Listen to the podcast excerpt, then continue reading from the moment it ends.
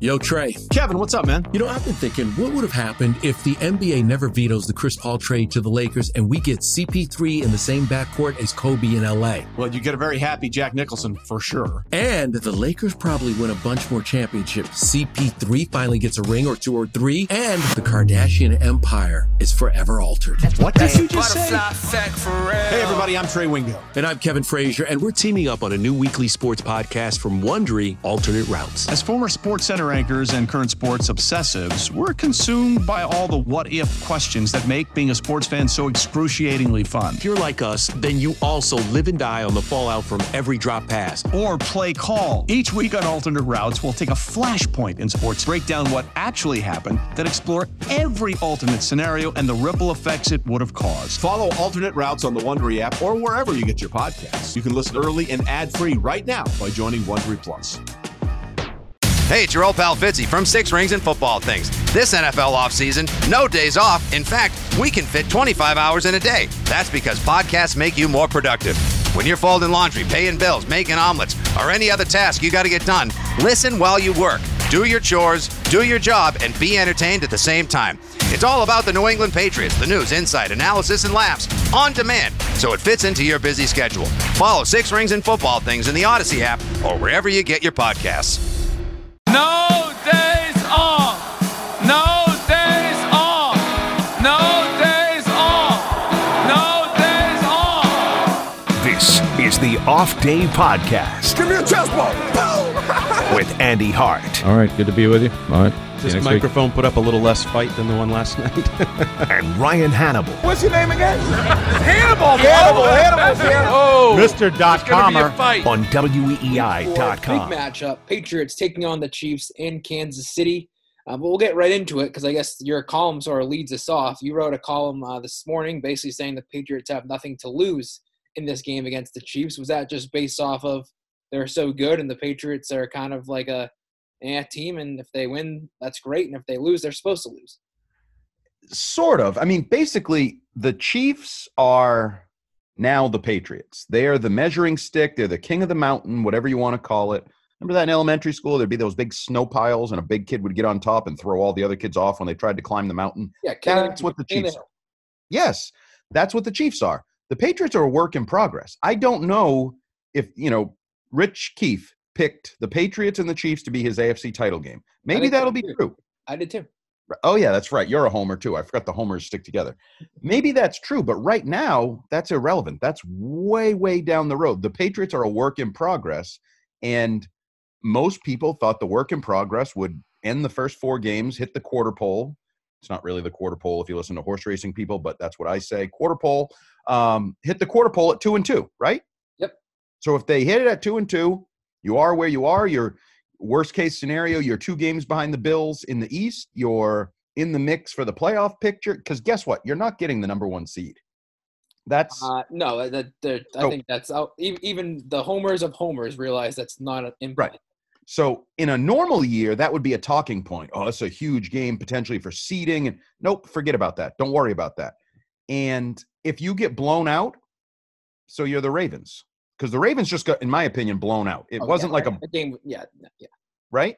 Yes. So they were at home, and they're supposed to be the second best team. They're supposed to be close to the Chiefs. They're supposed to be proving they're the challenger to the Chiefs, and they can't hold the Chiefs' jock right now. So if you don't, I don't get the big deal. Like you just go home. You're two and two. You live to fight another day. Like I probably supposed to be two and two. Everybody that did the win loss win loss win loss had yes. them had them at two and two and I'm not saying I would be looking at this as a player or a coach this way. Like they have to look at it differently. Right. But the reality is, this is a no lose, only win situation for them. If they shock the world, then all of a sudden, boy, is the cart going to fly by the horse, and everybody will be like, oh, the Patriots are back. They're the best team, blah, blah, blah, blah, blah. But no, really, they, they're going to go there. It's a bad matchup in a million different ways. A million different ways. It's a bad matchup. Yeah, I think even like everybody knows how good they are on offense, but I think they're very underrated on defense. They are, and they're not great on defense, but they're you know we've talked for years about the Patriots defense with good players and playmakers and timely plays and bend but don't break and turnovers. Like that's what the Chiefs are. Like Greg, I mean, excuse me, Chris Jones. Yep. Um, the one guy who's actually hurt for them. That's the other thing. They're almost perfectly healthy. Everybody's full participation except uh, Chris Jones. Yep. And he even like he just makes one strip sack, then they get the ball, then they score, and that's like the one play they need to change like any kind of back and forth, even in a good game, you know, against a good team. And all of a sudden, instead of matching scores, you lost a possession. He took advantage, Patrick Mahomes, and they got the extra. It's just they, in some ways, they are the Patriots. They are with you know different No, I- skills, but Yes. they're the Patriots, Yes. right? Like they're the defending champ. They have the best coach, the best quarterback, the best scheme. They're comfortable with who they are. They make timely plays on defense. Like they don't make a ton of mistakes, even if you play them well. Like there's been times over the years I think teams were hanging with with the Patriots, and then late in the second quarter, boom, touchdown right before the half. Right. Boom, touchdown coming out of the third quarter. What happened? We were we were close, and now we're down 14 or we're down 10. Like, and that's what Patrick Mahomes has done that against the Patriots, where he struggles. It's quiet. Like, and I saw, I don't know if it was Jason or Devin, one of the McCourties was, they, they've been there. Like they held him in check, held him in check, held him in check. Boom, 60 yards. Boom, 80 yards. Yep. Oh, they just scored 14 points in two minutes and 12 seconds or something. Yep. Uh, where do you want to start with sort of analyzing this matchup, offensively or defensively? Uh let's start defensively because I think I mean the the star of this show is Patrick Mahomes and his offense, right? And Andy Reid by extension. So defensively, the first thing everybody says because it's always the topic, but even this week it's more so the topic. Bill takes away their best weapon. He did it against Waller. It was obvious who it was. You take away Waller, blah blah blah. I I mean, first of all, there is no obvious answer because I mean, You could literally pick five guys if you wanted to. and their best player you can't take away patrick mahomes No. like there's no scheme. This is what we do. This is how we take patrick mahomes away. You're not built like that. I know people have tried to say well the chargers just held him in check. He had nine points or whatever. A division game and we always know like even brady in division games over the years they're sometimes just different stuff happens. They know each other so well. Yep. b the chargers have a pass rush that you don't have. They have talent on defense that you don't have. They, yeah, Uh, they have, they have players and that can do things that the Patriots just have no chance in doing. Right. So you're not going to stop Mahomes or take Mahomes away. So let's look at a more traditional the weapons. I've been saying all week I would take away, I would double, I would bracket whatever Tyreek Hill because to me he can embarrass you the most. He can he's the guy that Yeah, no question. And with the big plays, yes, he's he's he's the guy that can hurt you the most.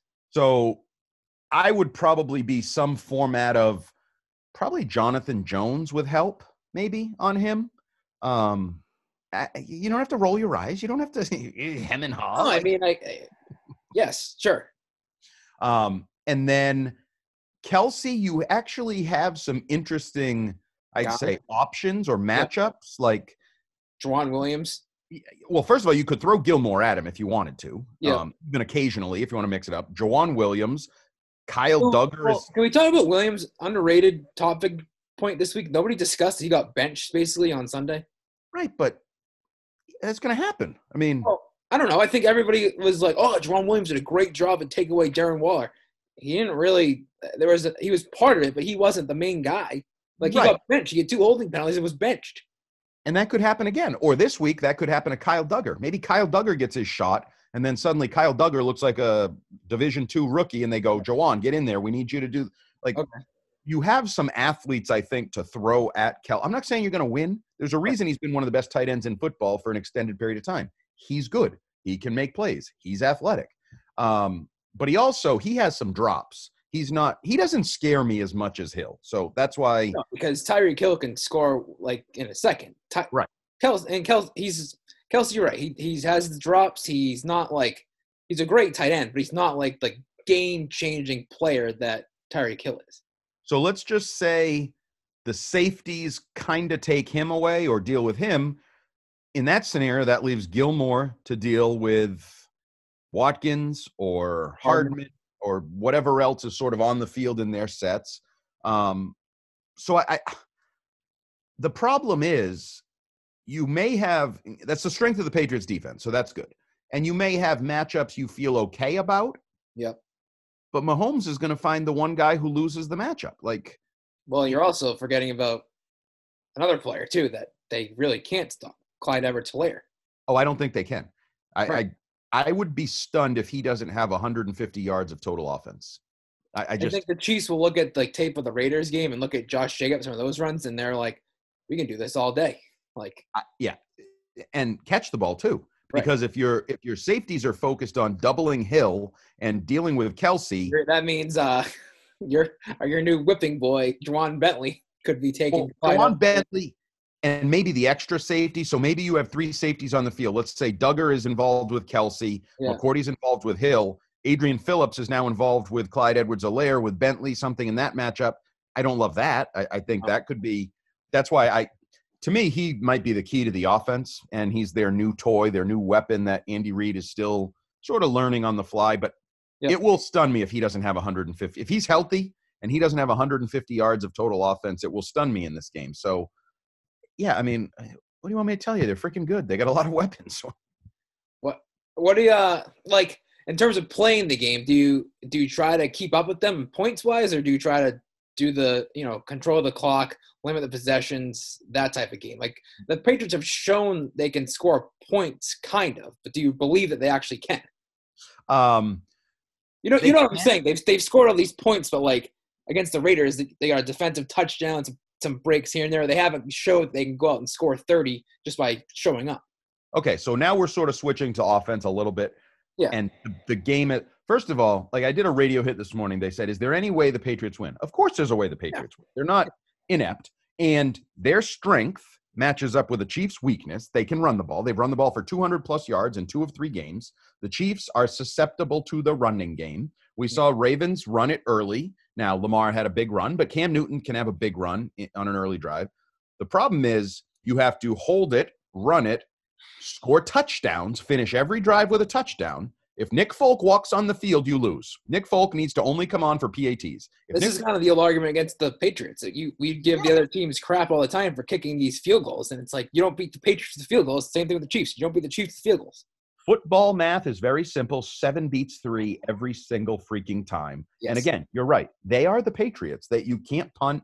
That's why, you know, one of the discussions that's come the last couple weeks, I think they were mocking Lamar Jackson for saying, you know, I'm not facing Patrick Mahomes. I'm facing no, no, no. You are. You're facing Patrick Mahomes. Just like well, that's even came up come up this week, and every offensive player, Josh McDaniels, has been asked about it. They kind of shove it away, but like they can't ignore that fact. No. And we saw it and and I think at times Manning and Brady wouldn't necessarily completely acknowledge it, but they would at least sort of admit that yeah, like he's over there so I have to score points. I know he's going to score points. Right. Hell, fourth and 2, the famous fourth and 2, that's what that was about. It was about Brady versus Manning. Do I feel better with Brady trying to hold on to the ball or giving the ball back to Manning? It was a comparison of your quarterbacks and your offenses because the defenses play second fiddle. They're they're a subplot storyline. So if if Mahomes is on the field, then yes, you're playing Mahomes. Now the first course of action is yes, let's run the ball 48 times in this game. We're going to have success. We're going to rush for 300 yards. We're going to keep the we we're going to score. We're going to put it in the end zone. And is that a formula that could work? Yes. Now I also think you need Mahomes to maybe get frustrated, take chances, make a mistake, have a ball bounce your way. I mean, the Ravens even had a kick return and it didn't it wasn't enough. Like they they had an, an extra they play. got one of those breaks, I guess you want to call it. Right. Um and so at some point if you can do it perfectly, yes, I guess that's a way to beat them. But again, we've seen so many times where they've kept him in check until he wasn't. Like kept him in check until he put up points quickly. So I do think you will start running the ball. I want you to keep running the ball. Unlike the Ravens, who I think have gotten away from running the ball in their matchups with the Chiefs, they have they have feared that the game was already getting out of control. Well, that's what I was going to say. You're getting that dangerous spot where you're down 10 in the first quarter, where it's like you're Keep not. running. Keep that's running. what I mean. These teams panic in a way. I would say down 10 in the third quarter. Keep running. Right. Keep running. Because if you take advantage of your three possessions and you stop them on their two, you're all of a sudden back in business. Right. I'm not going to say it's easy, but like there's a reason they're the Super Bowl champions. They're the reason they're good, right? They're like So it, it's going to take near perfection from you. They have more of a, a, room for error, a margin for error. They can win without playing great. That's who they are. That's how they're built right now. Even though they beat the Texans on opening night, they were by their standards that was a below average performance, but they still right. rolled. And that's the problem with them is they can play below average. They can even him, Patrick Mahomes. The like the sneaky thing for him, even in the postseason, like consistently, the Super Bowl, he digs holes or he's not great, but then he's so good that a flurry really of punches, it's over. Right. right. It's like I won the fight for the first seven rounds, and then he knocked me the bleep out in the eighth round because that's what he does. Um, but I do think I don't think the Patriots can control the game completely. You're going to need Cam Newton to make some plays. Like, and I don't, I don't know if he's ready for that. He's certainly not coming off his best passing performance last week. That was an underratedly bad performance by Newton. Yes. Passing wise that's not getting talked about enough. I don't think because maybe it's just one game. It's just you know it happens. You can't expect perfection every week, but he did not look good at all. Some really yeah. bad throws, forcing a lot of throws. Didn't really seem confident. Um, and good for them for winning the game and, and doing what they needed to do. But if he has that performance this week, it's going to be pretty ugly. Yeah, my like my post game column was you don't need Cam to carry you. Basically, you want a game with him being kind of bad you can't you can do that against middling teams like the Raiders. You you're not going to do that against the Chiefs. And over the last couple weeks, I mean, if he throws that pick six in Seattle, that should have been a pick six to Dunbar. He then threw another pick later. It, even if he doesn't have the second one, he throws a pick six. The way he played last week, he probably could have thrown another pick or two last week. Uh, definitely. He's been, he's been tiptoeing through bad play. Like it's a good story, to start the year because the expectations are lower and he, all that. But he's been tiptoeing. He could have been a bad story in some ways to start the year. But you need good cam. You need good offensive line. You need good running game. Maybe Damien Harris um, gets his chance. We should talk about that because I think there's a sneaky big deal that isn't really being acknowledged. I think Sony being on the injury report is a huge deal in a lot of ways. A, it's sort of like him. He comes off a big game and he's got a knee injury. Maybe the knee injury is why he couldn't finish runs, but it also allows them to have Sony Michel inactive, Damien Harris active, and you can't write, oh, the bust first round picks, a healthy scratch, the era is over. Very good point. Didn't really, didn't really connect those dots until now. Yeah. I think there's a good chance Sony Michel's inactive, Damien Harris gets his chance because James White's back. You have Rex Burkhead. So if, say, Damien Harris isn't very good. Say he has a Sony game and he gets five carries in the first quarter and he sucks. Yep. You turn the running game over to Rex Burkhead and you have James White back in his normal role as the pass catcher. But the biggest deal is Sunday afternoon at what is it, 255, 3 o'clock when the inactives come out. If it just said Sony Michel and there was no injury report, it would be a huge story. But all you have to say is Sony Michel missed his first game of the year due to a knee injury. And now it's not a story, right? It's yep. he's dinged up. Oh, he had a knee, it happens, you know, whatever. So I, I think people are kind of glossing over that this week. That's the Bill Belichick out for the Damien Harris era to kick off. I mean, I because I wrote about it that you could probably just slow play Harris and maybe not have him activated for this game. Oh, you could. I don't know if he's going to be like this. No, may all be uh, just a theory.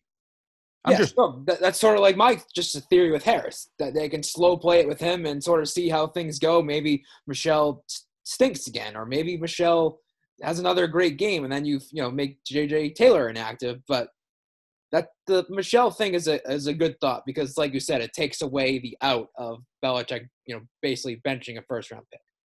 And you won't get a post, you know, eight o'clock post game Zoom question. Why was Sony Michel a healthy scratch? I mean, no, you might not even get a question because it's the answer is it's a knee injury. You have the answer. The answer was on the injury report. Right. Right. Um, my other injury report related thing is my theory. Yep. Um, I think Julian Edelman's going to be on the injury report every week, and there will be a week he misses a game, but this keeps teams from knowing what's going on. So Julian Edelman is dealing with something, and he probably like he's a 34 year old slot receiver. Well, I think he's been the case like every year though. No, I know, but I think it just makes it so simple. Like I don't think you'll see a single chance of a week where he's not on the injury report and I bet you he misses a game. He gets up slower and slower every week on every catch on every play. And it seems like, like a different thing every week. Like one time he'll land on the shoulder, and then the next week it's the knee.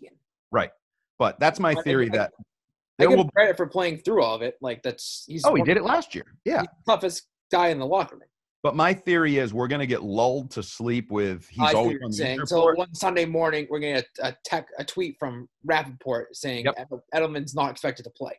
After gutting through it for the last five weeks, Julian Edelman is inactive due to a number of injuries or something. Now, do you think that'll be a uh, calculated game, or will it just all of a sudden one week will be worse than all the others? Both. Okay. You know what I like? I do think both. And we've seen games over the years where they've tried to manage him and Like like, the Bengals game last year, he was basically a decoy. right. And so there'll be one of those, and maybe it has to do with maybe they want to give Gunner a shot. Maybe it's a little like the running back thing where Yep. you're not going to bench Julian Edelman and you don't want to take away reps. Well, he's so banged up this week, and we're He, playing he the needs, he needs a week, like right. maybe build it around the bye week. He needs some two. He needs two weeks off. Right. And then you get Gunner reps and see, you know, was Gunner a good camp story or is Gunner a developing slot receiver? And Well, so, so you don't think that you can, they can just slide Gunner in and maybe replace Damiere Byrd? uh, why would you do that? Because I think Gunner had a better training camp than Damiere Byrd. But hasn't Damiere Byrd been okay? Now he's weird because he's one of those guys where Well, I see things I like. Like it's, I, I don't know. I think Gunner can do what Damiere Byrd's doing. It- yeah, but I don't know if he can. Damiere Byrd is a more of a speed based, theoretically could make some big plays. He's your version of Hardman or Tyreek Hill, or you hope he can break a play here or there. Yeah, they're different receivers, I guess. So, yeah, Do you think Gunner's going to catch a little swing pass and go 80 yards? no, but Damiere Byrd hasn't done that yet. Well, No. of course he hasn't done it yet. I'm just saying I think he has a better chance to do. He's a speed guy. Yeah, I, I don't. I've been I haven't been as impressed with Damiere Byrd as maybe others have. Well, I haven't really either, but he's the best chance you have at like a speed guy, a down the field, a make a play Yes. guy, Yes. right? Right, so so what? Gunner can his only realistic shot is replacing Jakobi Meyers. Uh, Jakobi Meyers slash Julian Edelman. Like slide it. Well, yeah, Jakobi Meyers hasn't done anything. Replace Jakobi. Meyers. That's, that's nothing. No, but that's what I'm saying. So is, is Gunner's like stealing, just basically replacing the number four receiver on the roster, playing 15 snaps a game, or can Gunner actually make you know contribute? I think you go fourth receiver. Okay, maybe he's a little bit more. Oh, Edelman's inactive this week. I was gonna see- say the the probably the biggest thing for Gunner is he's Edelman insurance. Right.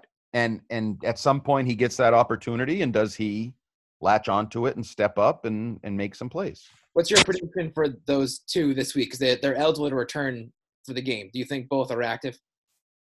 Uh yeah, probably. Why I wouldn't they be? And you kind of you need I mean you certainly if if everybody told me Gunner was the best receiver. I, I think people meant Gunner was the best. They said he's the second best receiver in camp, but people didn't want to say he might be better than Edelman in camp. This goes back to my whole Bledsoe Brady thing from 2001. Like if if I'm picking the quarterback based on camp, then Brady's the starter. Yeah, but you're not. You put Bledsoe in, and you know why? Because Bledsoe's the starting Well, quarterback. I mean, to be fair, like Edelman just wasn't really given the chance to make plays. Okay, but whatever, whatever the excuse, the reality is, can you say this? You were there most days. The best receiver based on activity, production, whatever in training camp was who? Gunner. Okay, so that's the reality. So if he's that, then at a position where we just said Jakobi Meyers has done nothing. But, but here's the thing that I should, should be pointed out. We, we and me included, were saying Devin Asiasi was a great training camp player. He's he doesn't have a single target. No, but at least he's been active and on the field, and he saw his reps grow a little bit last of. I mean, right? Yeah, but like if that's Gunner, that's sort of like a not a failure, but a disappointment in a way. No, but my point is just you have a wide receiver position that has been that like Jakobi Meyers has done nothing. Um, Damiere Byrd has done something, but I don't know that you're like He's not- overly enticed. He's not, or- he's not dependable. right. So I think you want Gunner back as soon as possible to see if Gunner is more, if Gunner can be consistent. And then the the Damien Harris one, Hi, Bruins fans. Looking for more coverage of your favorite hockey team? Follow the Skate Pod hosted by Scott McLaughlin, Brian DeFelice, and me, Bridget Prue. Get your Bruins coverage from WEEI's team of Bruins writers. We're the people who are at the games and talk to the players every week. For analysis of every Bruins game and exclusive interviews with the players, listen to the Skate Pod on the free Odyssey app or wherever you get your podcasts.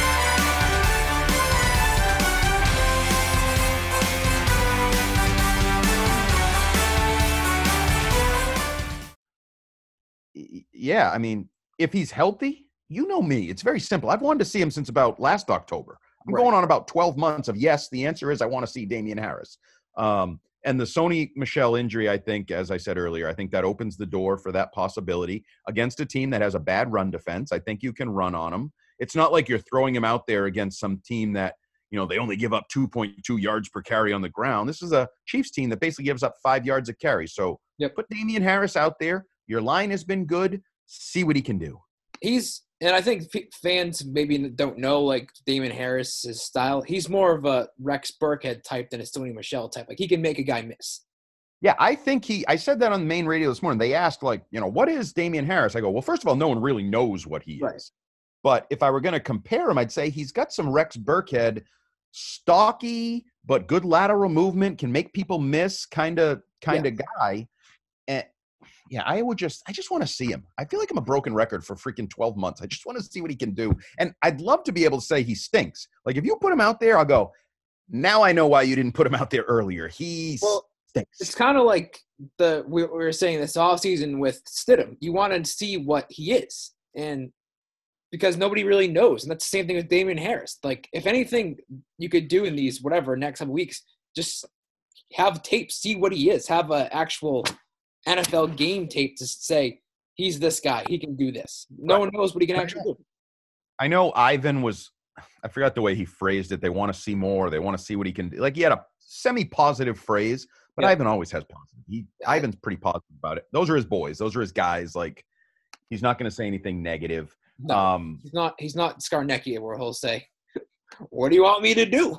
right. Well, that's what I was thinking. He's not Scar. He because Scar he wouldn't rip a guy, but you But knew would, he would acknowledge like a guy is not very good. right you knew how he felt so i take with a grain of salt you know any praise like we talked about remember we talked about was that week one when fears was very praiseful of sony you know, Yeah, except for when he tripped and missed that big play he should have had Right. Right. um so he's positive by nature but okay so yeah what else you Uh, got we're so we're missing Bill Belichick's conference call right now, but just reading some of the the uh, quotes coming out of it, he has another gl- glowing quote about Cam Newton. Said his leadership's been impressive. Cam does a great job of connecting with everybody. Cam Newton spends as much time as Gillette at Gillette Stadium than any other player. I, I don't. I just think that the like. What, do you make of him continuing to glow over Cam week after week after week? well a i think it's probably true Yeah, it is. Right. Yeah. like i don't he, i mean but like, but Brady did some of these same things, you know. yeah when No, like I'm sure Brady was at the stadium more than anybody too. Maybe it was just up the street at TB12, but he was around. Yeah, I, I I've said this before that I think a lot of the stuff Bill is saying about Cam is is true, and it's what Brady used to be, and it's and it, and it But, probably but, but Bill never said it about Brady. oh I think he did ten years ago. You think? Oh yeah, You think Bill would give that glowing quote that he gave to Sirius this summer about um, ten years no, ago? that was over the top.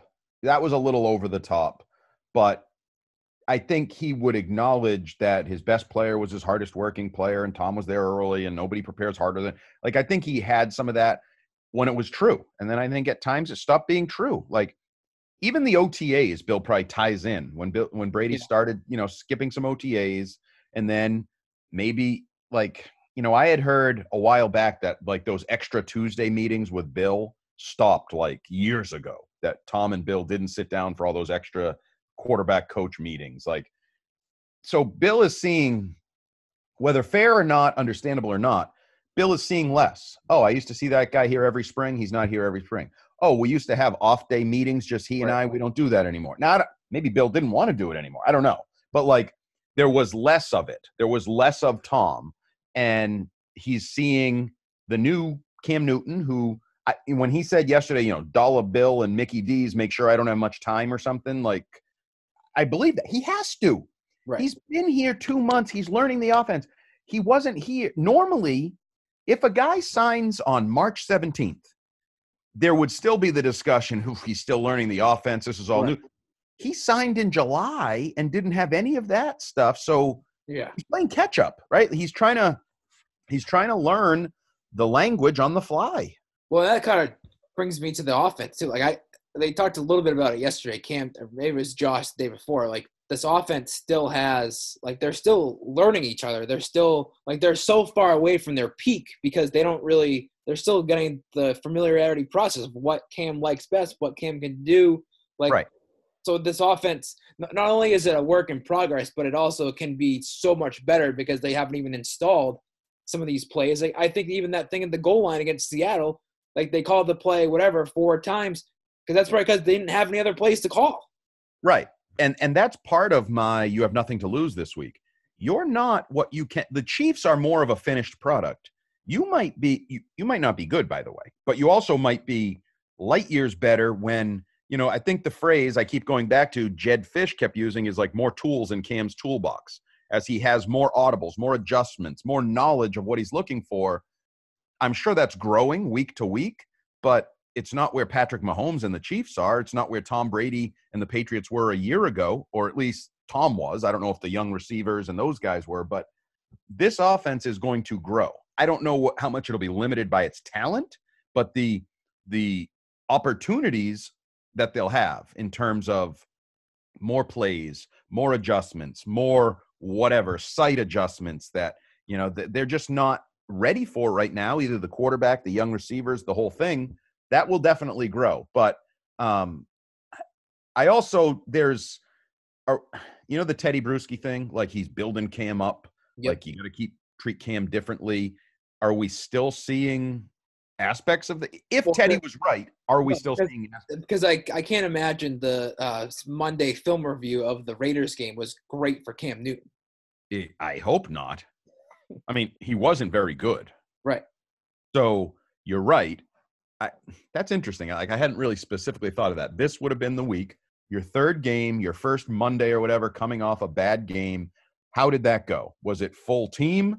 Was it in the quarterback room? What did Bill say? How did he, you know, Johnny effing Foxborough wouldn't have made that throw. Right. Edelman's got, you know, pause it. How many guys? Hey, Cam, how many guys you see draped over Julian Edelman here? Let's count. One, two. Was this a good decision, Cam? Like that kind of thing. Right. I don't know if that happened or didn't happen. I, I, I don't know. That's interesting. I, I mean, like you said, it should have. Whether it was whether it was in front of the team or a private, you know, quarterback with McDaniels meeting, like he, he had to have gotten some criticism from his play. I would hope so because um, Julian Edelman goes, "Why'd you throw that to me?" Like he knows what went on. Or if Devin McCourty, if this is in a team meeting, because we've heard that over the years that they do this. A lot of teams don't do it in a team meeting. The Patriots do it in a full squad meeting. Well, here's another thing that I'm just thinking on the fly too. Um, coronavirus, can they even do that? Uh, yeah. Uh, I don't know. I don't know how that works. Like we just found out two weeks ago that the players should go into the facility on Mondays when we were assuming that they weren't. Right. Um, probably not, because you think of that that media room we go in for Bill's po- old Bill's post game press conferences. You can't, you can't split the entire team in there. Not every third seat, second row. You can maybe do offense and defense, but you can't do all whatever it is, 65 now. That's interesting. So circumstantially, unless it's done via WebEx or whatever. yeah WebEx, or and then it kind of loses its. You're right. You don't feel the same pressure or angst or whatever on a WebEx as you would if if all 70 guys are there looking at you and like Bill's they yeah. That's interesting. I hadn't really thought about that. They can't. Right. There's no way for Bill to chew out Cam Newton the way he would chew out Tom Brady or any other player in this year. In front of the entire team, correct? Yes. What if they go outside? Bill's got like a big uh Oh, imagine if they did it in the stadium. Everybody sat in chairs and it was on the big board. Hey, Cam, see that thing way up there? It's about 50 feet. That's Julian Edelman, and he's covered by three guys. Why would you throw him the ball? Bill standing at the 50 yard line with the mic. PA system.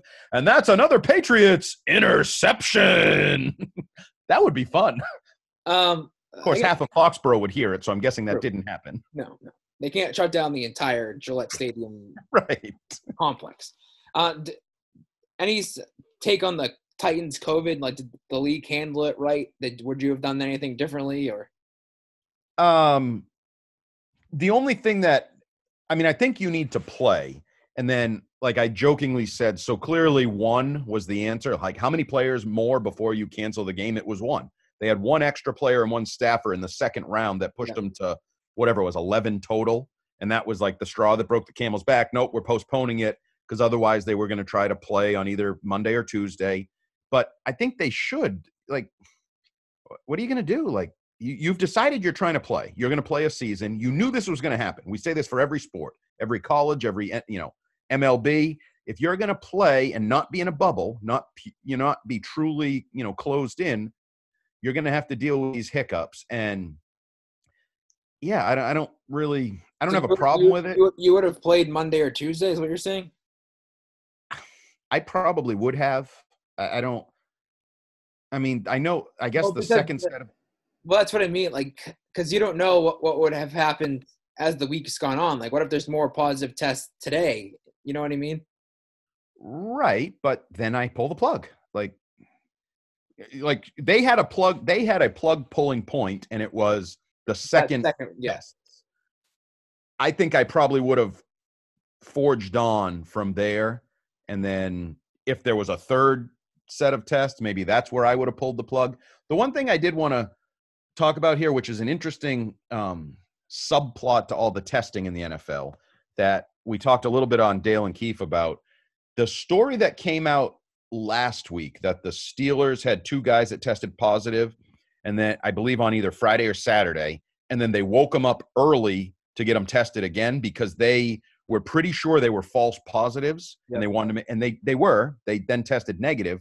Although my first question is, how do you know the false negative isn't a false negative? Like, Right, right. um, and that the the fact that they don't have faith in their testing system is a little concerning. Well, well, remember, wasn't it that one of the training camp days where they had to cancel some team, and we sort of said like this could be something that comes up like a Sunday before the game type deal, where like you can make the argument, like basically we're saying like this is the, this is coming out now, so when it happens during an actual game, oh well, we got all these false positives. It happens.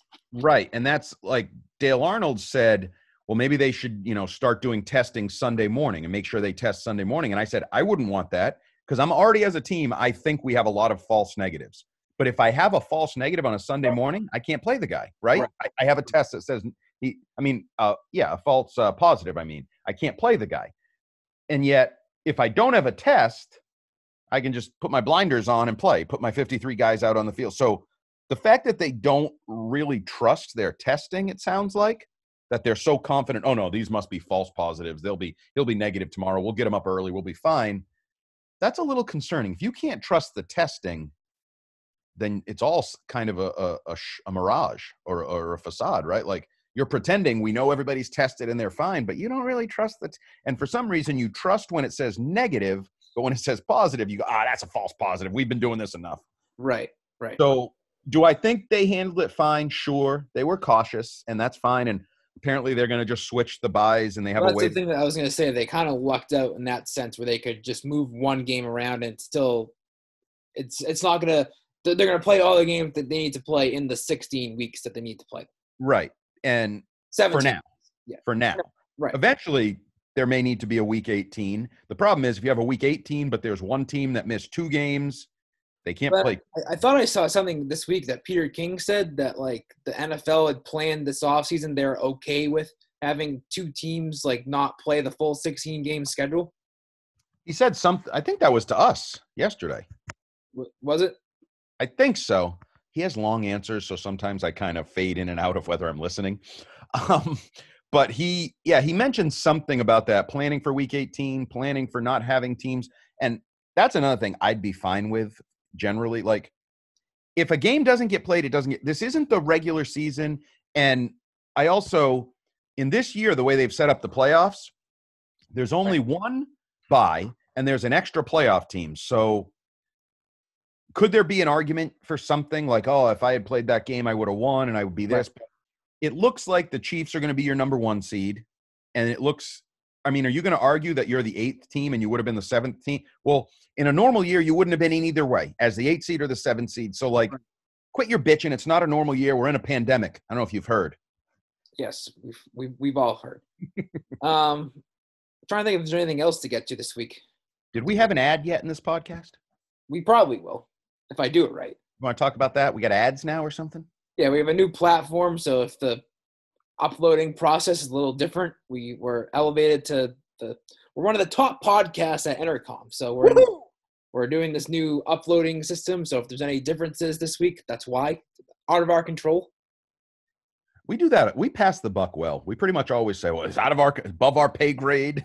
But it is though. I mean, everything is. So, what kind of ad you think it is? Political?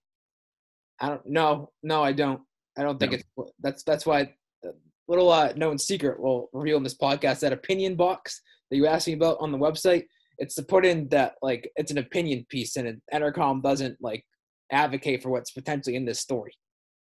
Oh, so they don't agree with my column saying the Patriots have nothing to lose in Kansas. I didn't check it off because I wasn't If, sure. if you did, yes, they would. They would put that. Oh. There would be that little like company line at the end of the, your story.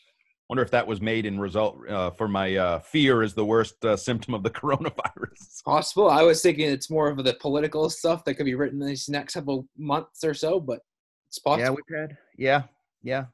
Um. So yeah, we've had an ad. I'm I'm intrigued. I might have to listen to the podcast to find out what the ad was. Well, yeah. And is it one of those ads that'll be? Will it always be the same ad if you listen, or No, see, that's what I think. I think it could be a different ad for a different listener. Ah, so you could get an ad for like you know Coca Cola, and I could get an ad for you know Bic lighters or something. Correct. Okay, I'm interested. Um, so prediction. We haven't made a prediction. Oh, Uh, I'll let you go first. Whew. I'm gonna go with AFC title game preview. no. th- th- There's a lot. There's a lot for the team to. This is the the same team that we see on the field on Sunday is going to look a lot different come January. So But it's a preview of the AFC title game. You said it's going to be Chiefs Patriots sure, but it'll be a complete in different. Kansas City. It'll be a complete different Patriots team then.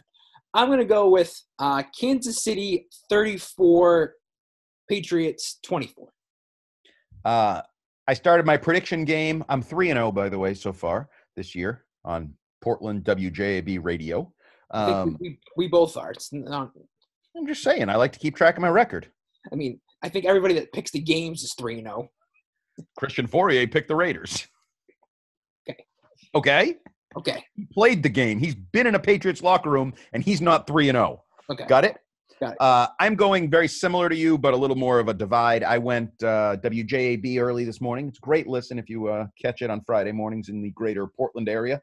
Uh, 35-17 Oh, so you're- you're going blowout, huh? Yeah, pretty much.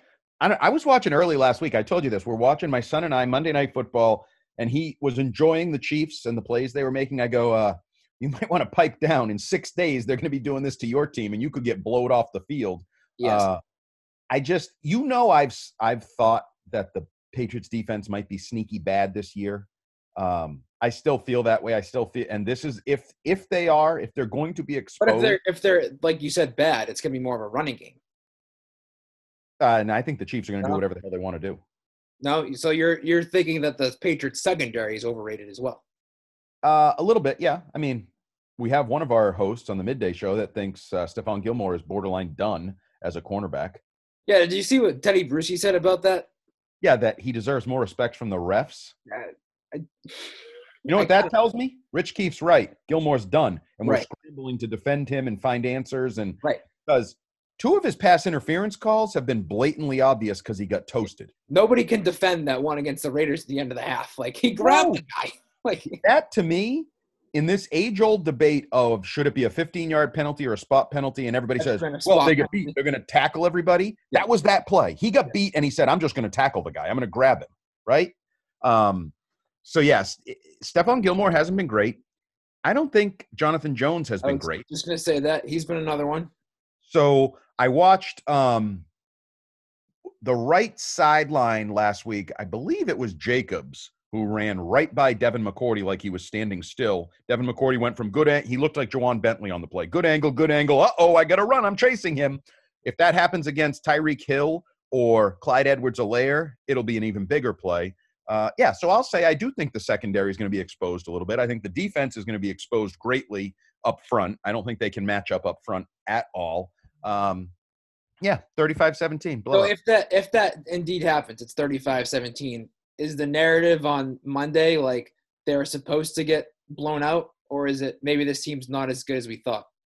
uh, I think the narrative should be you sh- you don't measure up to them. You're not in their class right now. You're a developing team, a new look team.